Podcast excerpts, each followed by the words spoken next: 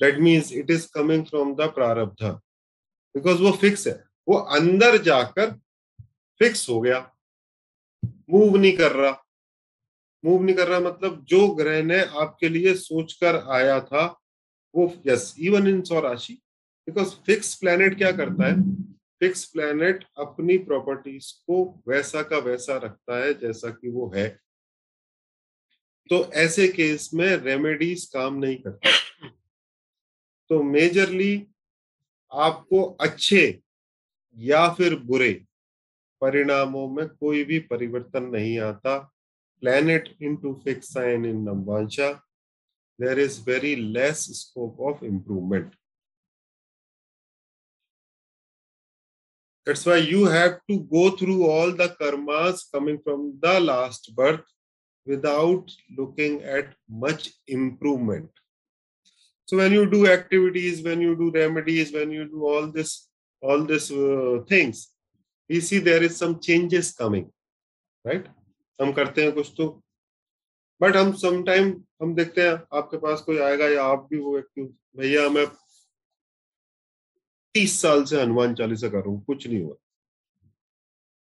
Right right? मैं x बरस से ये कर रही हूँ मैं इतना कर रहा हूँ मैं वो कर ये वो ग्रह हैं जो कि या तो कुंभ या वृश्चिक में बैठे हैं, या फिर सेकंड लेयर में जाके नवांशा के फिक्स साइन में जाके बैठे अब इसका एडवांटेज भी है बट एडवांटेज क्या है? वो एडवांटेज कुछ समय तक ही चलता है बिकॉज़ लाइफ के अंदर अगर आप ग्रो नहीं कर रहे हो किसी चीज़ को for example you been blessed with with a very good voice right भगवान ने आप बहुत कृपा की, आपका शुक्र जो है या चंद्र एग्जल्टेड हो गया।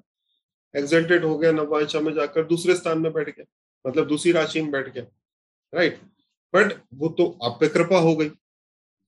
बट वो वॉइस में आप कोई सुधार नहीं कर पा रहे हो। क्योंकि वो वॉइस के थ्रू आपको जो भी जीवन में देखना है, वो जाकर फिक्स हो।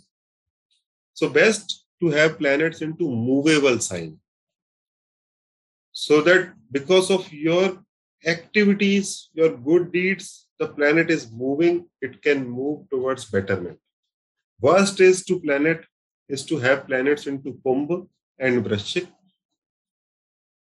lagna kumbh and vrashik is not very great it gives a lot of sorrow it gives a lot of churning inside and जैसे कुंभ का जो प्रॉपर्टी आपको बाहर दिखती है बाहर कैसा दिखता है कि बहुत ही अड़ा हुआ है वही व्यक्ति।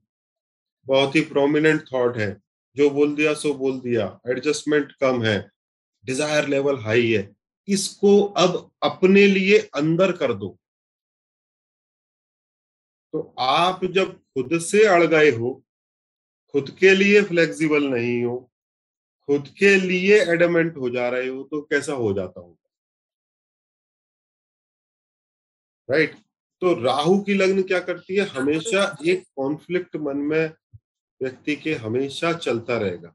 उसको कितना भी सुख होगा तो भी उसके मन में कहीं ना कहीं राहु का डंक जो है, वो डंक जो है, वो काम करता ही रहे। फॉर ऑल दिस तो इतना वो नहीं है मतलब कोई तकलीफ़ की बात नहीं है है ना? बस ये है कि थोड़ा मूव करने में तकलीफ़ आती है ना भाई सब ग्रह आपका वृश्चिक राशि के अंदर आ गए। तो मेरा वृश्चिक राशि के अंदर तीन ग्रह है ना, चिंता नहीं बात नहीं, दो ग्रह नववांशा में, एक ग्रह लियो में है, तीन ग्रह टॉरस में है। फुल है बिल्कुल मामला, right? So everything is fixed so when everything is fixed you are here to experience the karma good or bad, whatever you have right? तो जो बुए वाले उनको हिलाओ। तो सिंपल सा रेमेडी सभी चीज़ों के लिए केवल इतना है कि ओम नमः शिवाय, ओम नमो नारायणाय। ये जो दो मंत्र हैं, राहु के लिए जितने राशि, जितने ग्रह कुंभ में हो, उनके लिए ओम नमः शिवाय, जितने ग्रह वृश्चिक में हो, उनके लिए ओम नमो नारायण। उल्टा बोल रहा हूँ राइट केतु के लिए मतलब जितने वृश्चिक में हो उनके लिए ओम नमो ओम नमो शिवाय, जितने राहु के लिए, उनके लिए ओम नमो नारायण। राहु का पॉइजन को विष्णु हरते हैं।